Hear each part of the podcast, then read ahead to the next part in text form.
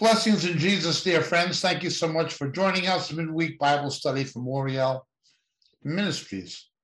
I've just returned from Ireland, and the Lord indeed blessed us both in Northern Ireland and in the Republic of Ireland. We had a good meeting in Donegal town in Donegal, and we had fantastic meetings in Belfast at Orangefield Crescent. Um, they were probably the best attended meetings we ever had not that I'm making numbers the barometer of blessing, but a lot of people did come because they watch us on on internet and on Moriel TV and on RTN. So it does have something of an impact. The meetings were very, very good. I believe God bless them. Certainly, they were uh, well attended, better than expected. Uh, more than twice. The opening meeting was more than twice as many as the pastor expected, more than twice as many. So people are coming, and they're coming largely because of what they're seeing on on Moriel TV and on RTN. In any event, on the 28th of November, Sunday the 28th, I will be in the north of England, the north of England, near Manchester at Hattersley Baptist Church with Pastor Mark Jackson. Mark Jackson, of course, directs Moriel's ministry in India, and I will be there with Pastor Mark Jackson at Hattersley Baptist Church, and that's located right off the M57, close to the motorway, in on the east side of Manchester, and it's at Three Melandra Crescent, Three Melandra Crescent, at Hattersley and Hyde, which is just on the western, I'm sorry, eastern outskirts of Manchester. Hattersley Baptist Church in Hyde, Three Melandra Crescent. It's just off the M57, and that'll be in the morning at 10:30 a.m. Same day, 28th of November, I'll be at a Moriel affiliated church in Winsford in Cheshire at New Life Christian Fellowship with Pastor Malcolm Betts on the High Street in Winsford, Cheshire at 6:30 p.m in Winsford, New Life Christian Fellowship. Hope we see you then. In any event, let's go to the Lord in prayer for tonight. Heavenly Father, we come before you thankfully and prayerfully, knowing apart from you we can do nothing. We marvel, Lord, at your grace and stand astounded at the truth of your word, especially at a time when these prophecies you've given us are being fulfilled. I pray, Father God, that you would be glorified tonight, your people edified, your son's body built up to stand in these times and to stand as witnesses to the lost while there is still time. Be with us, Lord God, now. In Jesus' name, for Jesus' sake. Amen. We're continuing with our uh, series of Messiah and prophecy in the books of Psalms from the Hebrew canons. And we're only focusing on Psalms that have some messianic prophecy or some reference conspicuously to Jesus and his teaching or something to do with prophecy concerning the end times. We're only looking at those Psalms from those aspects. And tonight we're up to Psalm 49 the 49th Psalm. This psalm concerns one of the great teachings of Jesus, but the messianic reference to the psalm is in the middle at verse 15. And it says, But God will redeem my soul from the power of Sheol, for he will receive me. And of course, Jesus on the cross says, Father, into thy hands I commend my spirit. He was delivered from the power of Sheol. He preached the gospel to the faithful saints of the Old Testament who entered eternity with him, and he was, of course, resurrected. The psalm was literally fulfilled. But it stands in a context that makes it the alternative to something that fallen man will naturally trust in for some kind of sense of eternal security or safety or life.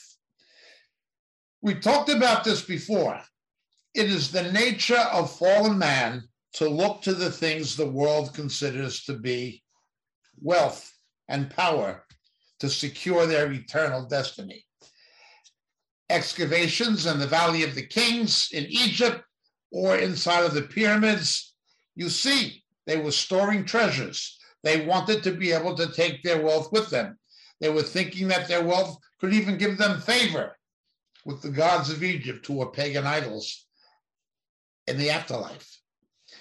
Fallen man has always had this sense where they trust in riches. Somehow, because riches seem to bring security and bring power in this fallen world, they imagine the same can somehow be true in the world to come. At least that's their faulty reasoning. They have nothing further or nothing other to believe in. And so this psalm very much matches the teachings of Jesus on this issue. Let's begin in verse 1. Hear this, all peoples. Now, this is a psalm to the sons of Korach, a choir director. It's musical. But hear this, all peoples. In the Vulgate, omnes gentes, even. It's something not exclusive by any means to Israel and the Jews, but is inclusive of them. Hear this, all people. Give ear, all inhabitants of the world, both low and high, rich and poor. Well, if wealth is the perceived key to salvation of the rich, what do the poor have? So the psalm speaks to the false security of the haves and the resulting insecurity of the have nots. My mouth will speak wisdom, and the meditation of my heart will be understanding. I will incline my ear to a proverb. I will express, express my riddle on the harp. Now, that term riddle is not something mystical or gnostical. It means a deep saying, a deep saying. Um, Solomon knew the words of the wise and their riddles. I only mention it in passing, but Daniel tells us the Antichrist will know it. The Antichrist will know it. It's one of the things making him so dangerous is he will have a deep understanding of the scripture. That is one of the things that'll make the Antichrist so dangerous. He'll have an understanding of these deep sayings. We deal with this in the book, Shadows of the Beast, and I bring out the Hebrew and Aramaic words and what they mean. Nonetheless, let's continue. Why should I fear in days of adversity when the iniquity of my foes surrounds me? Even those who trust in their wealth and boast in the abundance of their riches. The enemies of King David in this particular situation were the house of Saul, who controlled the national treasury, who controlled the wealth. It is not simply the rich oppressing the poor. It is very, very specific. Now, understand this. No matter what people tell you, no matter what people tell you, the poor will always be with us. And in the fallen world, the rich will always exploit and oppress the poor. That will not be true in the millennial reign of Christ, but in a fallen world, there will always be poor people, and the rich will always exploit the poor. Let me explain how this works. They will always do it. There have been people who've tried to rise up, and the uprisings of man to correct these social injustices have either failed or simply replaced one evil with another. You can go back to the rebellion of Spartacus in Rome, the slave uprising. You can go to the French Revolution. Vive la proletariat, vive la France, vive la République. Um, what happened under Balart and Robespierre was the reign of terror. It unleashed something worse than the royal family and the Tuileries with King Louis and Marie Antoinette. It was something much worse. They promised liberation. Well, just think of the czars in Russia. Uh, they live like gods. Most of the people live like peasants, most. Okay. But did the Bolshevik Revolution make things better? No, it did not make things better. In fact, under Stalin, it made things worse, much worse. Man's efforts to redress injustice and economic inequality will never, ever work. It cannot work apart from Christ. Now, we can understand God's principles in this man made mess. Man made this mess under the influence of Satan with the fall. The world is in the power of the wicked one. It's a mess. Man's efforts to redress or correct it in a Christless manner, manner will always, always be doomed to fail. It'll simply never work. You're not going to correct it. After the abolition of slavery in the American South came Jim Crow. And then there was the maltreatment of the Irish labor and the Chinese labor in, in the northern states that fought against slavery. Well, a black slave had a capital value. You didn't want to send black slaves into coal mines, but you could send the Irish in there if there was a cave in or an explosion, and mining was not as advanced then technologically in terms of the engineering and extraction as it is now, they'd send the Irish in there because their lives didn't matter. A black had capital value. No matter what people talk about justice and freedom and liberation, Black Africa talked about liberation from European colonialism. Every one of those countries is in a worse mess now than it was under the British or French. Every one of them. They don't correct anything. It never corrects anything. Man's efforts to address and redress and correct injustice will fail. The only way there is a solution to the problem of social injustice is in Christ. No Christ, no redress. Now, in Old Testament Israel, God, knowing that there'd always be poor people, made provision for them. Do not harvest the corners of your fields and so forth. Uh, God did not allow slavery. He only allowed indenturism. At the year of Jubilee, they had to go free. God did not allow you to expropriate someone's land because they owed you money. You could take the land, use the produce of the land agriculturally or whatever to regain what was owed you. But at the year of Jubilee, that land had to be returned to the family whose it was. God did not allow mortgage foreclosures. God did not allow hunger. God did not allow those things. Now, he said there'd be poor people. In Old Testament Israel, there would be poor people, as there was in every society, but there would not be hungry and impoverished people. There would not be hungry and impoverished people. The land was the Lord's. They could not be dispossessed from what God distributed through the tribes by Joshua to the families and clans. The apportionment of Joshua always had to be sustained. The land had to go back in Hashanah HaYovel, the year of Jubilee. God made certain rules and certain laws, and when these were violated, it was considered to be a terrible sin. We read this in such prophets, particularly as, as the book of Amos.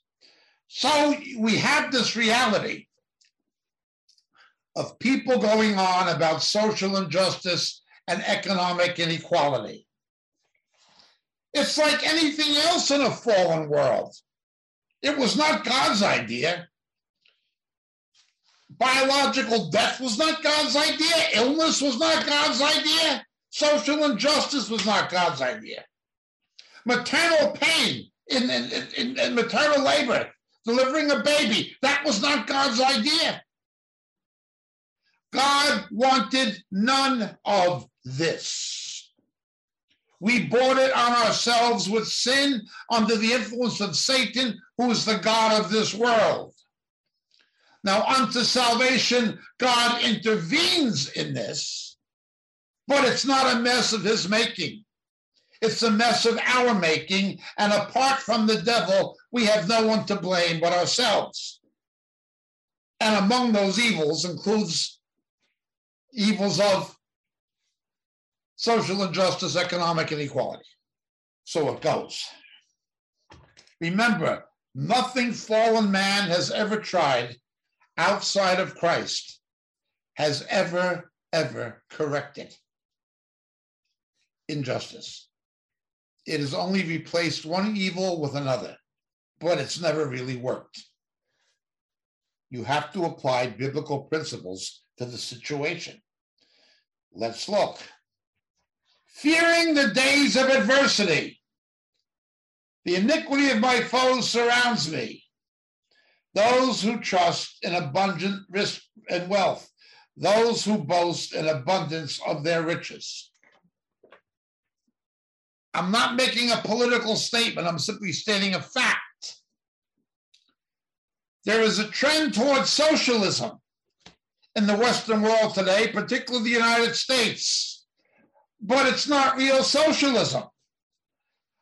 When I was a hippie and we rebelled against the establishment, and I, I was a radical socialist in my youth. I'm not now, but I was then. We were against the banksters of Wall Street, we were against the corporate aristocracy. Today, in the so called quest for social justice, woke and all this kind of stuff, it's funded by billionaires like Soros. The media is controlled by Dorsey and Zuckerberg and, and, and, and Bezos. It's not socialism. It's not communism. It is monopolism. Monopolism. They may be in control of the government through financial means, and they may be forcing socialistic policies on the people. But the power elite will always have the money. In Russia, it was the Politburo. They simply replaced the czars with the Politburo.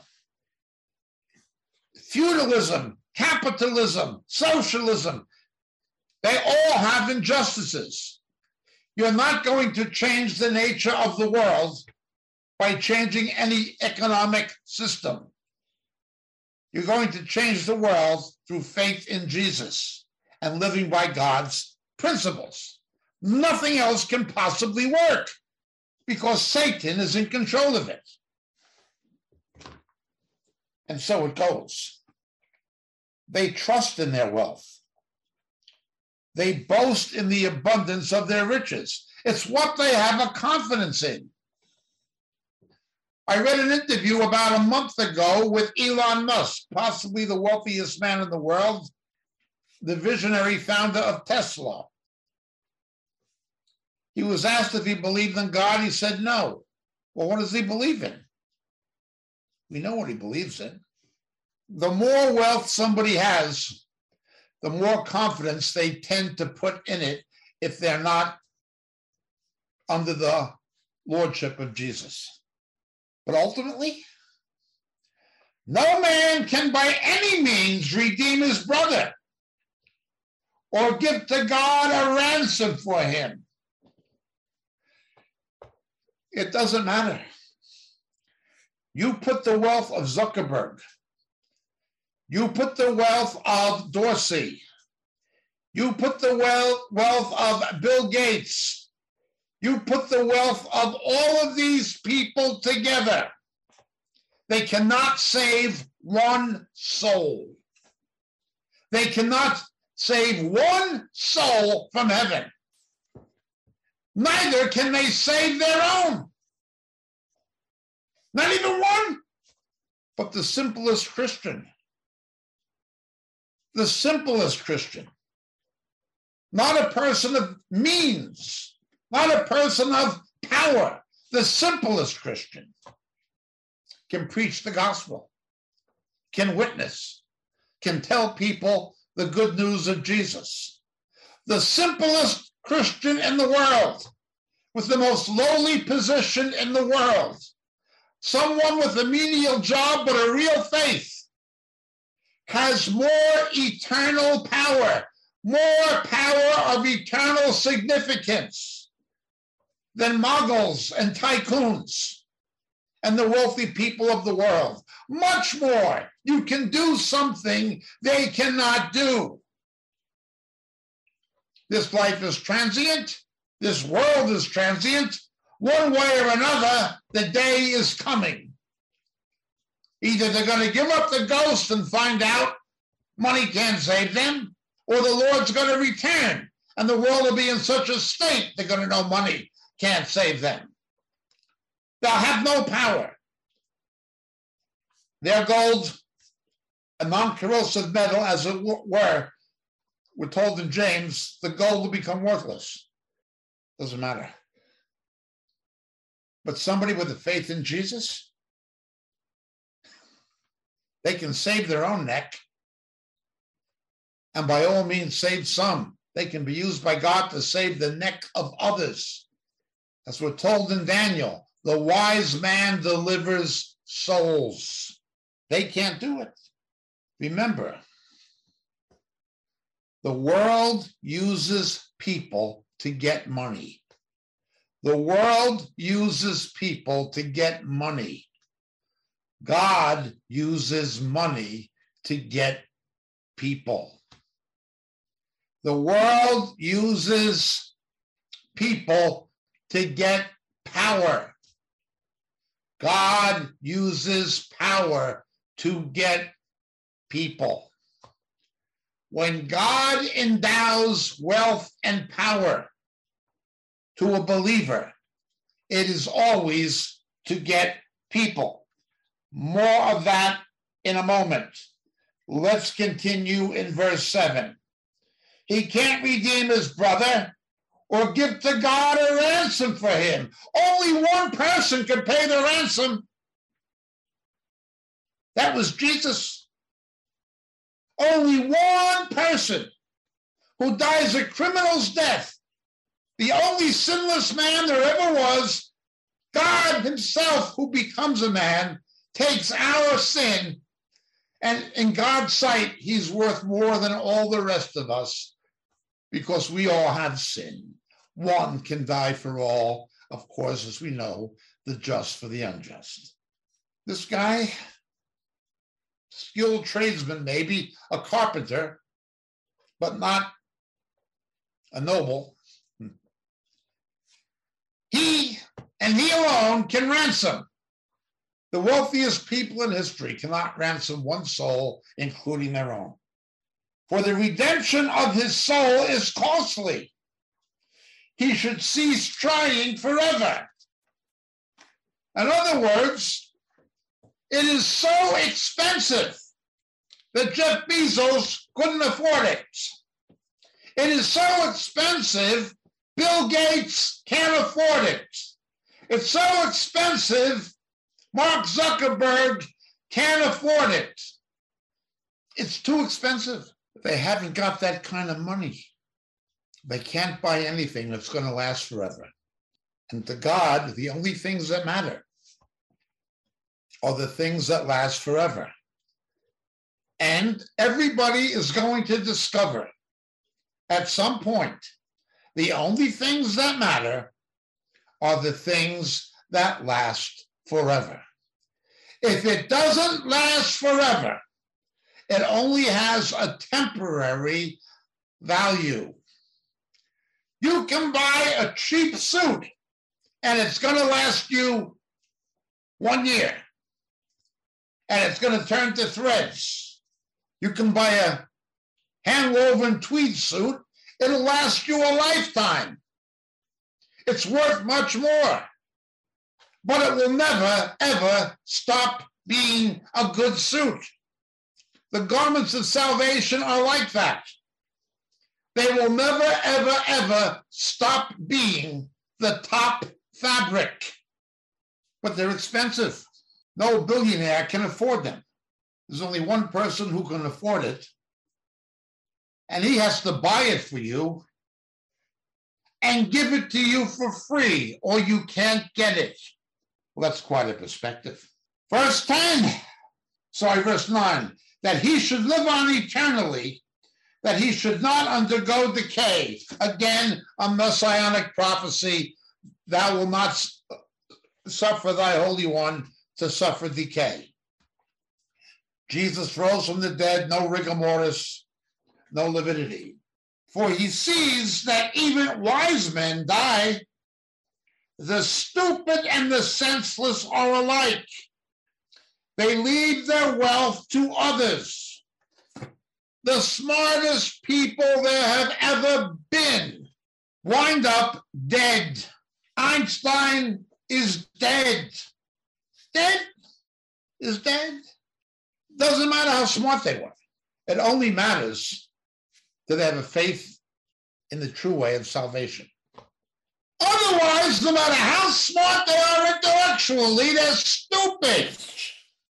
I have met people, Christians, who were born mentally handicapped. They do not have a high aptitude, but they are capable of something called a simple childlike faith. I was talking to a lady in Northern Ireland the night before last. Dear lady, battling cancer, married to a nice guy, but they have four sons. All four sons are severely mentally retarded. I'm talking people in their early 30s with the minds of three year olds.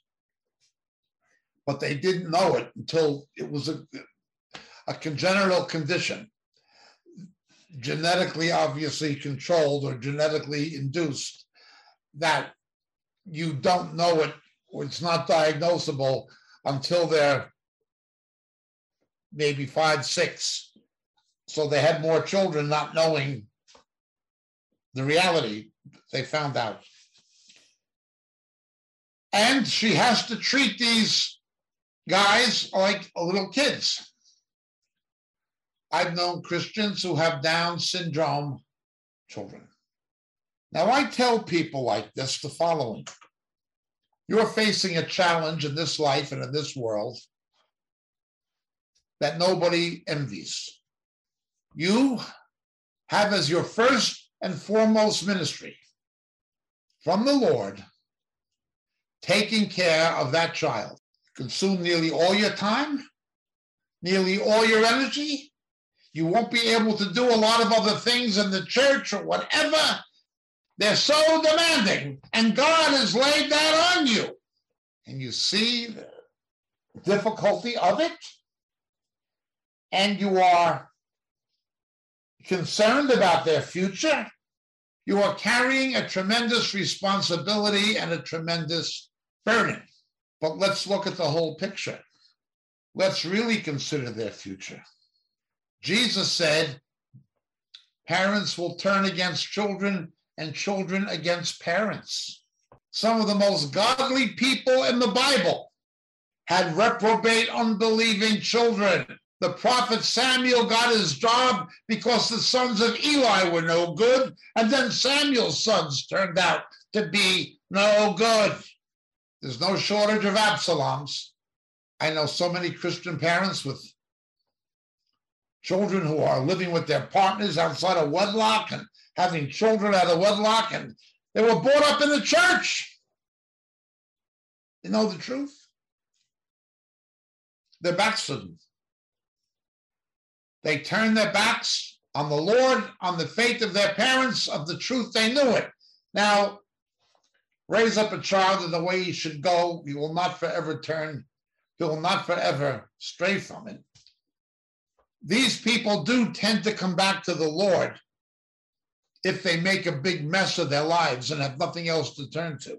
It usually requires a calamity in their life, and God will bring a calamity in their life. If you're praying for a backslidden child and they keep going into the world and don't want to know, realize as you pray for them to return to the Lord or to come to the Lord, it may require a calamity in their life for that to happen. But better that than the alternative. Better that than an Absalom. No, unsaved children, backslidden children. Very difficult. And then you have grandchildren who are not being brought up in the ways of Jesus. Very difficult.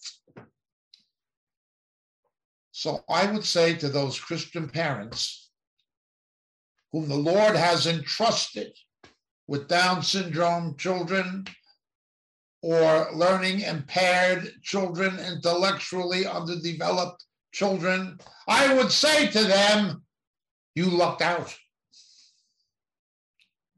Suffer the children unto me, for theirs is the kingdom of heaven. Blessed is the one who the Lord will not take their sin into account. Nobody says they don't have sin. Nobody says they don't have a fallen nature. But God does not take it into account until they can be accountable. And if they can't be accountable, God will not take it into account. Jesus said, Suffer them unto me, for theirs is the kingdom. Be careful of the ultra Calvinists who say that babies who die without having been regenerated or in hell, be careful. There are actually ultra Calvinists who teach that lie, that cruel lie. No, if you were one of those Christian parents whom the Lord has entrusted with such a child, I understand the pressure on you. I understand your anxiety, your concern, and the stress. And I'm sorry. And I thank God for my own children and grandson. I look at that side. But in the broader picture, you have a guarantee no one else has. You know your child will be with Christ in the millennial reign and they won't be handicapped mentally. You know your child will go to heaven. You know your child belongs to Jesus and always will, and nothing will change that. You have a guarantee. Now, it comes with a string attached, a rotten life in this world, more or less. Perhaps fleeting moments of happiness, but those pressures and responsibility, who could not have compassion for what you have to go through? Other people can't understand it beyond a limited point. But you have a blessing and an advantage others don't have. No, there's a simple childlike faith. That's all they need. No babies can't get saved. They will need to, but they can't. If they give up the ghost, they're home free. But handicapped people, people of low intelligence, they are generally capable of a simple child-like faith that many smart people and many wise people, people of high intelligence, will so often reject.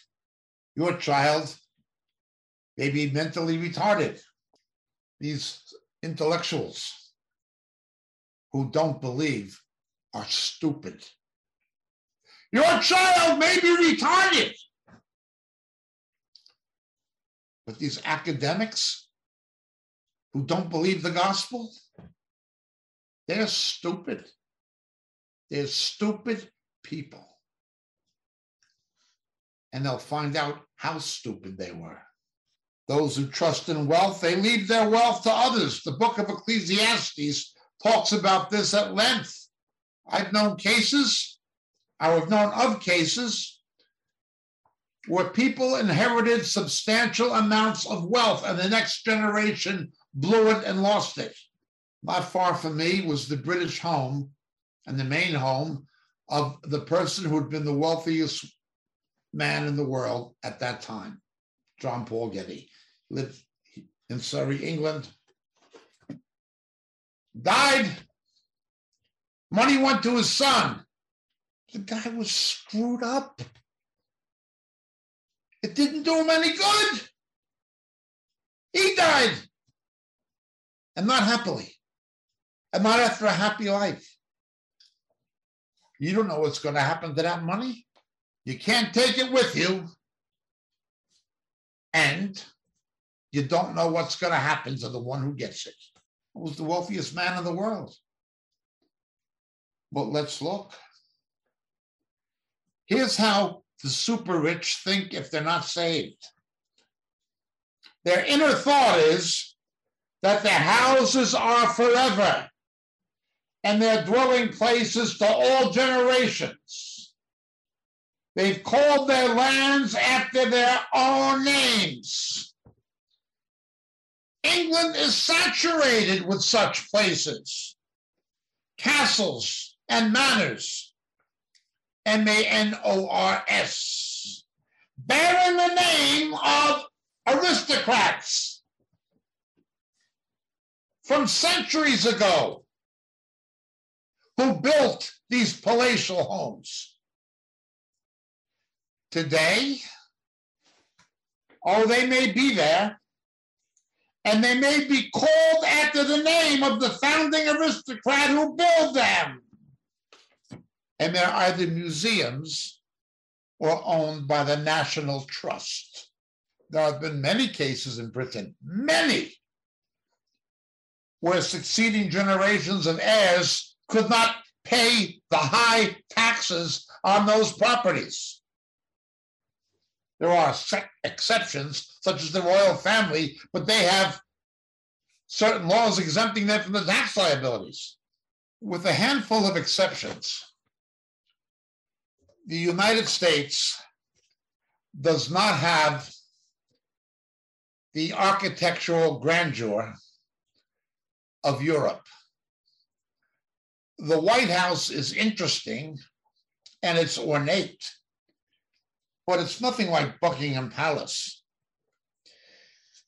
If you went to the Hermitage in St. Petersburg, formerly Leningrad, Russia, and saw where the czars lived, or the Winter Palace, oh my heavens, you couldn't believe the wealth and extravagance.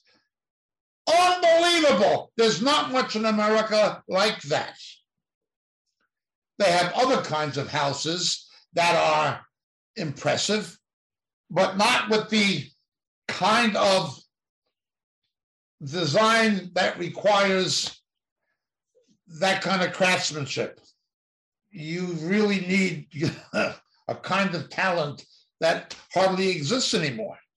An exception would be some of the ones that are in Newport, Rhode Island where the American robber barons of the 19th century would have summer homes for their yachts and, and summer holiday vacations. And some of these still exist, and they are on a standard with Europe. You've got reprographs in Beverly Hills and Bel Air in California that look as impressive, but they're not genuine. they, they just don't have the same genuine caliber as the ones they imitate in Europe by and large. Now, there are other things in the States that, that are as good as Europe, but different, um, like Art Deco buildings and things like this, that Europe has never been able to match, like the Empire State Building or the Chrysler Building in New York and things like that. There are things that are more American that are ornate, but if you're going back to Georgian architecture or things of that nature, or Duncan Phyfe furniture or things of that nature. It's European. Wealthy Americans would come to Europe and buy that stuff. John Paul Getty would come to Europe and buy that stuff. The Frick exhibit, Frick's mansion in Manhattan, he, he'd just come to Europe and buy that stuff. The Americans had the money to buy it, but they didn't have the talent to build it. That talent doesn't even exist in Europe anymore. So these properties are there. But what are they? Did anybody live in them? No, they're empty. They are museums. This was the Vanderbilt Museum from the Vanderbilt family. Yeah. And the next generation of Vanderbilts went broke. Vanderbilt University. Yeah, there's people in the Vanderbilt family today would be lucky if they could pay the tuition. There are dynasties, but even the dynasties aren't taking it with them. Let's look. But the inner thought, the way they think, somehow they can perpetuate their legacy through their wealth. They try to do it sometimes through philanthropies, but if you look, it's what Psalm 49 says it is through the architecture and design of their palatial homes. But it goes on. They can't live forever through their homes. But man, in verse 12, in his pomp will not endure. He's like the beasts that perish. He's no more than a bear that dies in the woods. Doesn't matter how wealthy, how powerful. Once he's dead, he may as well be a dead turkey, unless he's saved. Verse 13 this is the way of those who are foolish, and of those after them who approve their words. There's an actual TV show, I've seen part of it, where it talks about the lives of the rich and famous. And it shows celebrities and industrialists and people who have this fantastic amounts of money and the salubrious lifestyles. And they talk about, and look at this, and this is a, a 400 foot yacht with two helicopter pads on it. They don't, and then is, and it's designed to inspire others to aspire to that kind of wealth. That's what it does. Stir up the sin of covetousness. Well, the scriptures say this is the way of the foolish. Not only those who trust in these things, who trust in riches, but who approve of their words. Verse 14 as sheep they are appointed for Sheol. Death shall be their shepherd. The upright shall rule. The upright shall rule over them in verse 14 in the morning, and their form shall be for Sheol to consume. The upright, those who have the righteousness of Christ, will co reign with him. They will rule. By the grace of God, we will rule. The meek shall inherit the earth. We have a Moriel teaching from the book of Ecclesiastes. I saw princes walking and fools riding on horses. The meek shall inherit the earth. There is a divine aristocracy. We will inherit the earth. We will not inherit the fallen world. The fallen world comes to destruction and self inflicted ruination and ultimately divine judgment. But let's look. The way of the foolish. They're appointed to Sheol. A coffin is waiting for them. A grave is waiting for them. A grave is not waiting for us.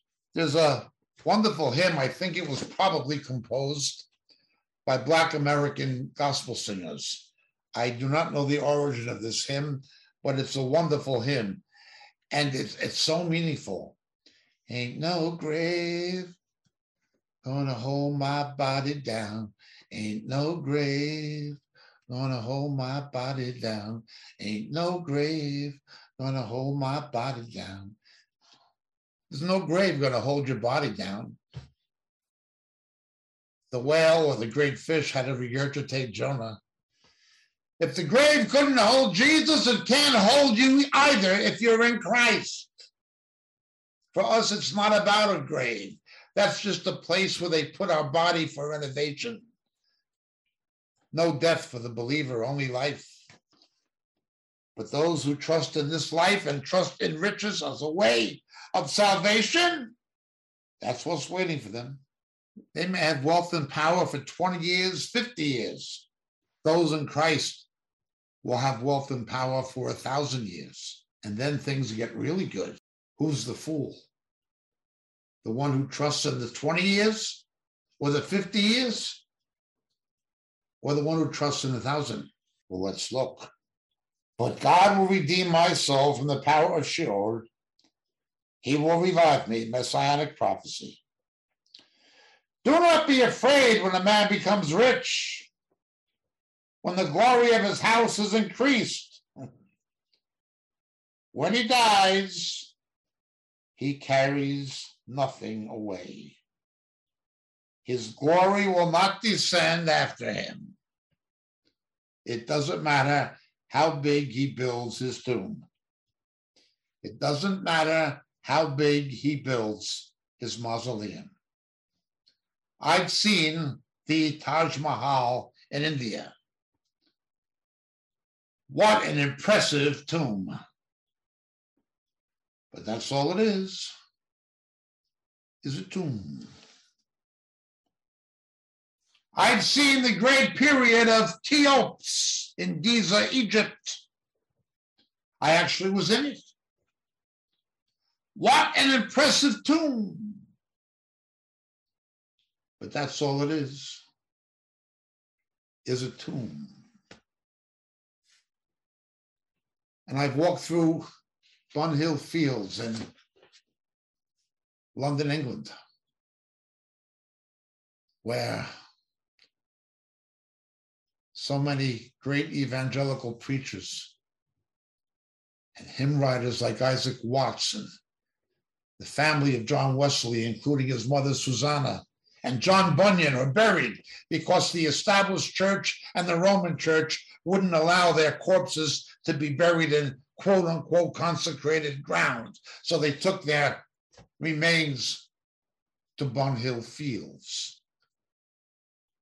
Still there. I've walked through it many times. John Bunyan and Isaac Watts, Susanna Wesley, many others. Yeah, they don't have flashy tombs, just ordinary graves or sarcophagus.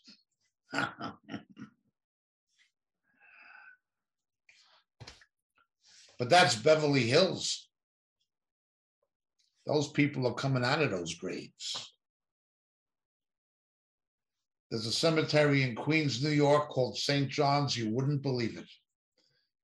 It's known as the Tombs of the Dons. It's where mob bosses, mafia dons are buried, Catholic place. You wouldn't believe the money that these mob families spent on the graves of top gangsters. Ivory and marble and the, the carved angels and all. like they're in heaven. Oh boy. Nope. It's a very ornate cemetery. I've been in Hollywood Forever Cemetery, and I've been in a cemetery in Los Angeles where Marilyn Monroe and more movie stars than you can count are buried. Dean Martin and now Hugh Hefner the grass there is like a green velvet rug. it's so well maintained, it's so plush, and it's so lavish. It's a place of the dead. No, spiritually, for most of them, it's a slum. Give me Bunhill Fields in London any day. I want to be buried next to Susanna Wesley or John Bunyan. Those people are coming out. They're not down in Sheol. Don't be afraid when a man becomes rich. Verse 18, though he lives, he congratulates himself like Elon Musk. I pray that guy, he's just not interested from the way the interview looked. He's, he's just not interested in God at all. They congratulate themselves. Though men praise you when you dwell for yourself, People praise these guys. They almost deify them or make them role models, not based on virtue, but based on money. He shall go to the generation of his fathers. They shall never see the light. Man in his pomp, yet without understanding, is like the beast that perish. Well, there's a reason Jesus was buried in a rich man's tomb. There's a reason he was buried in a rich man's tomb because he comes out glorious and immortal. He represents true riches. We come out glorious and immortal. In Christ, we represent true riches. We have a ticket out of the grave, and it's been paid for. And it's a free gift. We didn't earn it. We have a ticket out of there.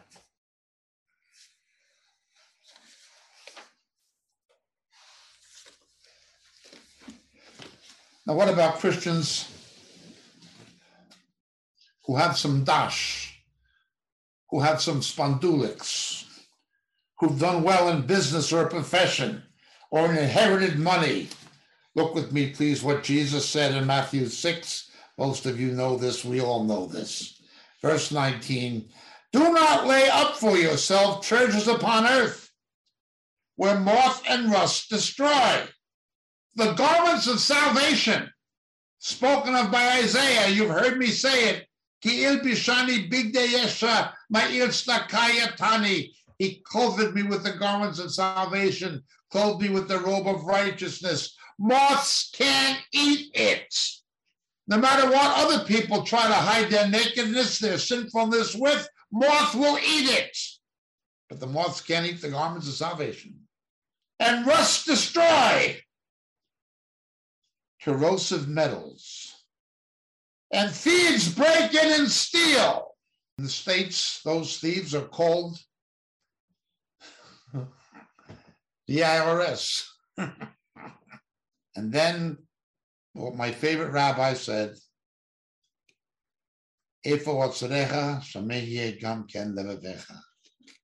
where your treasure is, your heart will be also. Turn with me, please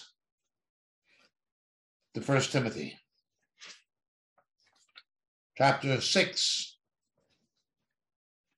verse 17. Instruct those who are rich in this present world not to be conceited or to fix their hope on the uncertainty of riches. It doesn't say that there will not be wealthy Christians, but it says, if you are one who is, don't handle that mentally with the attitude of the wealthy people of the world. Yes, you have to meet with them and do business with them and sign contracts with them, but don't think the way they think. They are conceited. Don't you be conceited. They fix their hope on the wealth. Don't you fix your hope on the wealth. Don't think like they think. Don't consort with those people. You may have to go through what appears to be socializing with them for business reasons. That's the way business is done. But don't let socializing with business associates or clients be confused with Christian fellowship. We deal with them because we have to. We are in the world, but not of it. The uncertainty of riches but God who richly supplies us with all things to enjoy. We are to set our hope on God. Now, when you have financial wealth, that becomes a challenge to faith. When you don't have financial wealth, you need faith. You need God's help to get through things. When you don't need his help in that area, the natural propensity is to trust in the wealth and to begin to think the way the world does. and to become conceited about it and to fix your hope in it. It doesn't have to happen, but that's the propensity. It says, instruct them to do good, to be rich in good works, to be generous and ready to share. We don't own the wealth. The Lord does. As we always say in Moriel, and we're not the only ones, but we, with maybe the only ones who say it in these words. Every one of us, every one of us is incredibly rich, and every one of us is flat broke, skint. It doesn't matter how much money you have, millions or billions. We are only stewards of what belongs to Jesus. We are managers of it, not possessors. Everything we have belongs to Him. Indeed, the earth is the Lord's and all it contains. We just acknowledge that it's His if we're really Christians. So, every one of us is flat broke because we don't own anything. On the other hand, every one of us is incredibly wealthy because we are co heirs with Christ. To make the analogy of somebody who wins a billion dollars in a lottery and the check is in the mail, they haven't received it yet, but on paper, they are still the legal winner of the lottery. Well, the Lord has given us the winning ticket. We may not have gotten the check in the mail yet, but don't worry, it's on its way. Jesus is coming. Every Christian, no matter how many figures are in their bank book, is flat broke. And every Christian, no matter how flat broke, is incredibly wealthy. We are all rich and we are all poor. Storing up for themselves the treasure of a good foundation, as Jesus said in Matthew 6 in the Sermon on the Mount. A good foundation for the future. Save up for your future. Forever is a long time. Save up for the future. Forever is a long time. There's only one way to take it with you. There's only one way. Not building a pyramid like the pharaohs, that didn't work. There's only one way to take it with you. Not building a foundation for future generations or an endowment. That may benefit others, but it won't benefit you. No. In Christ, there's a way to take it with you. Hand the checkbook over to him. Hand the bank card over to him. Hand the deed of the property over to him as he guides and directs. Storing up treasure of a good foundation for the future so that they may be able to take hold of that which is life indeed. One more verse. Something frequently overlooked money and Christians. Look with me, please, to the epistle of St. Paul to the Romans, chapter 12. I've mentioned this before, but it's a popularly overlooked portion of Scripture. Popularly overlooked verse 8. Or let's begin in verse 5. So we who are many are one body in Christ and individually members one of another. Okay? Different members have different functions, but we're all members of the same body. Since we have gifts that differ according to the grace given us. Notice it's God's grace. Anything we have, we've been given. You're good in business, God gave you that. You're a talented musician, God gave you that. You have a formidable intellect, God gave you that. We have nothing we haven't received. Since we have gifts that differ according to the grace given us, let each exercise them accordingly. If prophecy, according to the proportion of his faith. Now, notice the gift of prophecy requires faith specifically. Are you sure? Do you really trust God that that is a message he's given you? That it's not from the devil, not from another spirit, not from your own mind, not, as Jeremiah said, from the futility and deception of your own mind. Are you sure? Are you positive? Do you have faith to know that that is what the Lord is saying? Well, if you don't, shut up. No, don't suppress the spirit. But don't prophesy falsely. I once heard this deceiver named Mike Bickle from Kansas City, actually on a recording, teaching people. We let what's of the flesh to flourish because we don't want to suppress the spirit. No, no, no, no. You suppress what's of the flesh in order that what is of the spirit will flourish. He teaches the diametric opposite to what the word of God does. And they call it IHOP, International House of Prayers. The only IHOP I'm interested in is the International House of Pancakes, not his joint. But let's look. What does it say?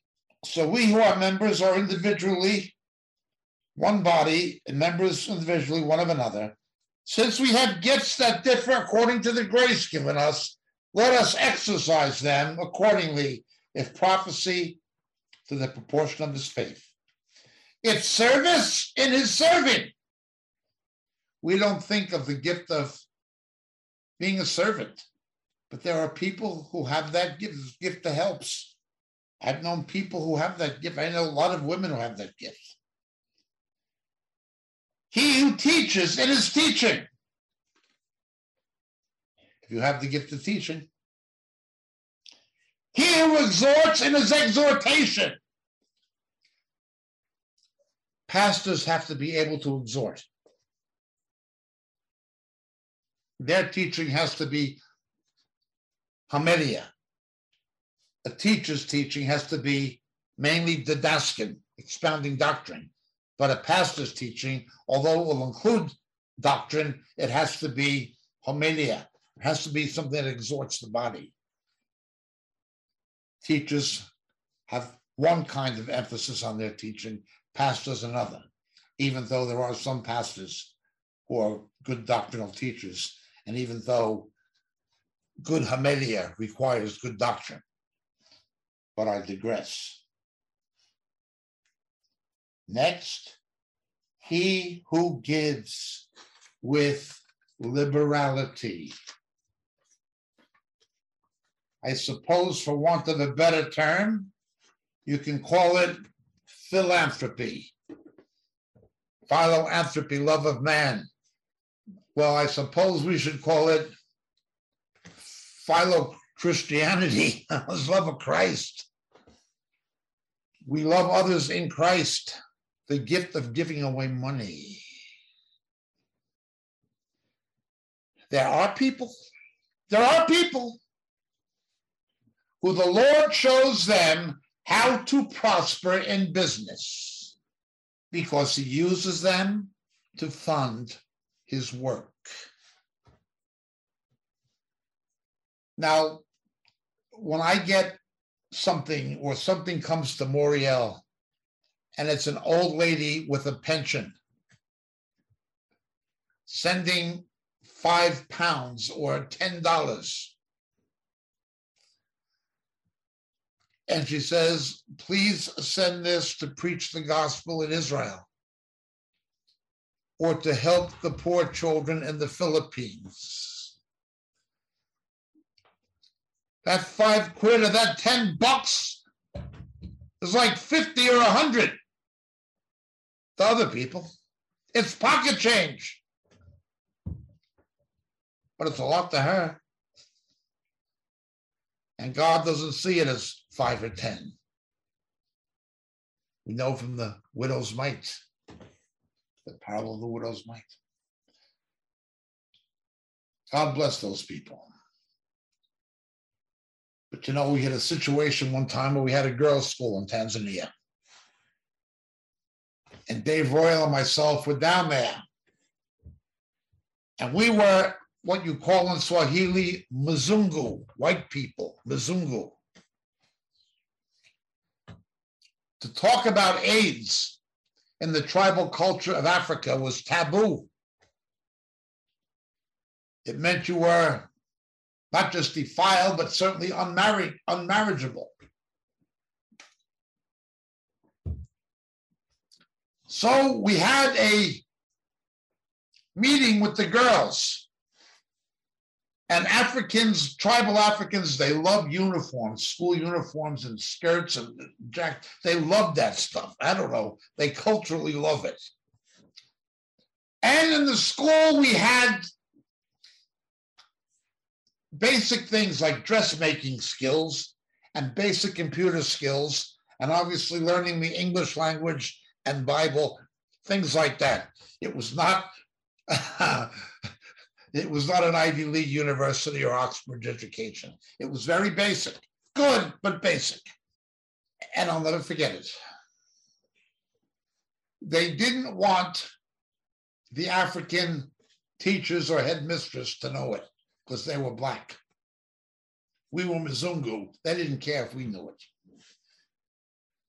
And we just wanted to meet with the girls and say, look, what, what, do you think? Can we do this better? What do you think we can do to improve it? And how can we help and things like this? So Dave Royal and myself had this meeting, and we wanted the girls to be able to speak freely, so we didn't have the teachers in the room with us. And a girl says to us, Can you please do something to stop the rapes? I said, What? Can you please do something? She asked me to stop the rapes. And another girl says, Yes, can you please help stop the rapes? I look at Dave Royal. I said, What do you mean? Well, I found out. Again, they didn't want the teachers to know because in the tribal culture, you don't do that. These were mainly Kikuyu girls from the Kikuyu tribe, but it was in the Rift Valley where you had Maasai and other tribes the pagan tribes were raping our girls on their way to school from their villages. Now you have to understand the HIV rate in Africa is astronomical. They wouldn't tell anybody except us because we were white. And it, it's strange in Africa. It, it's it's like a Bible. East Africa is like a Bible belt. They have a religious culture. They all know evangelical speak. You know, they say, Jambo, a Jambo, Asante sana, Bwana asifiwe, praise the Lord. They, they all know the Christian cliches in, in, in Swahili, and some of them know them in English. And uh, you'd think everybody was a Christian. And a lot of them are. More Christians than there are in the Western world per capita but a lot of other problems. And we find out what's going on. I called the headmistress, and her name was Aisha. She was a university educated woman who was saved from a middle class Muslim family background. And I brought in this pastor, and I said, Look, this is what's happening. And I said I wanted all the girls tested for pregnancy and HIV. And we had a couple of them who were pregnant, which they wanted to hide. And a couple, they just would stop coming to school or something, because that meant they were used merchandise. And we had like three, I think, that, that were HIV infected.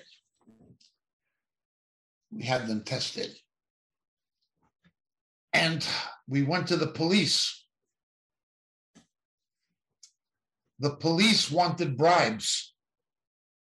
The police wanted bribes to do anything about it.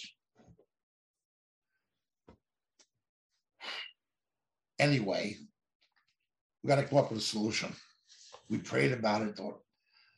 We're going to have to house these girls at the school. We're going to have to build rondavels. Rondavels are these like round huts with, they're very nice, like with pastel colors, pink and green and blue. And they have a thatched roof, but it's they're well built for that area of the world and adequate. And you could put a couple of girls in each one. We need to get these rondavels built quick so the girls won't have to go to and from the villages. We'll house them at the school. I needed like forty, fifty thousand dollars immediately. immediately. Now it would cost a lot more to build those things in England or America or Canada than or Australia than it cost in Africa, but we needed 40, 50 grand to begin accommodating the girls at the school and so on. And we had to build shower facilities and other things like this that we didn't have much of because they're going to live there. So we needed $40,000, $50,000. Moriel was not as established then as it is now. And we prayed and prayed. I had the money within 24 hours. Jesus gave me that money within 24 hours. And nearly all of it came from rich Christians. They had that gift of giving in Romans 12.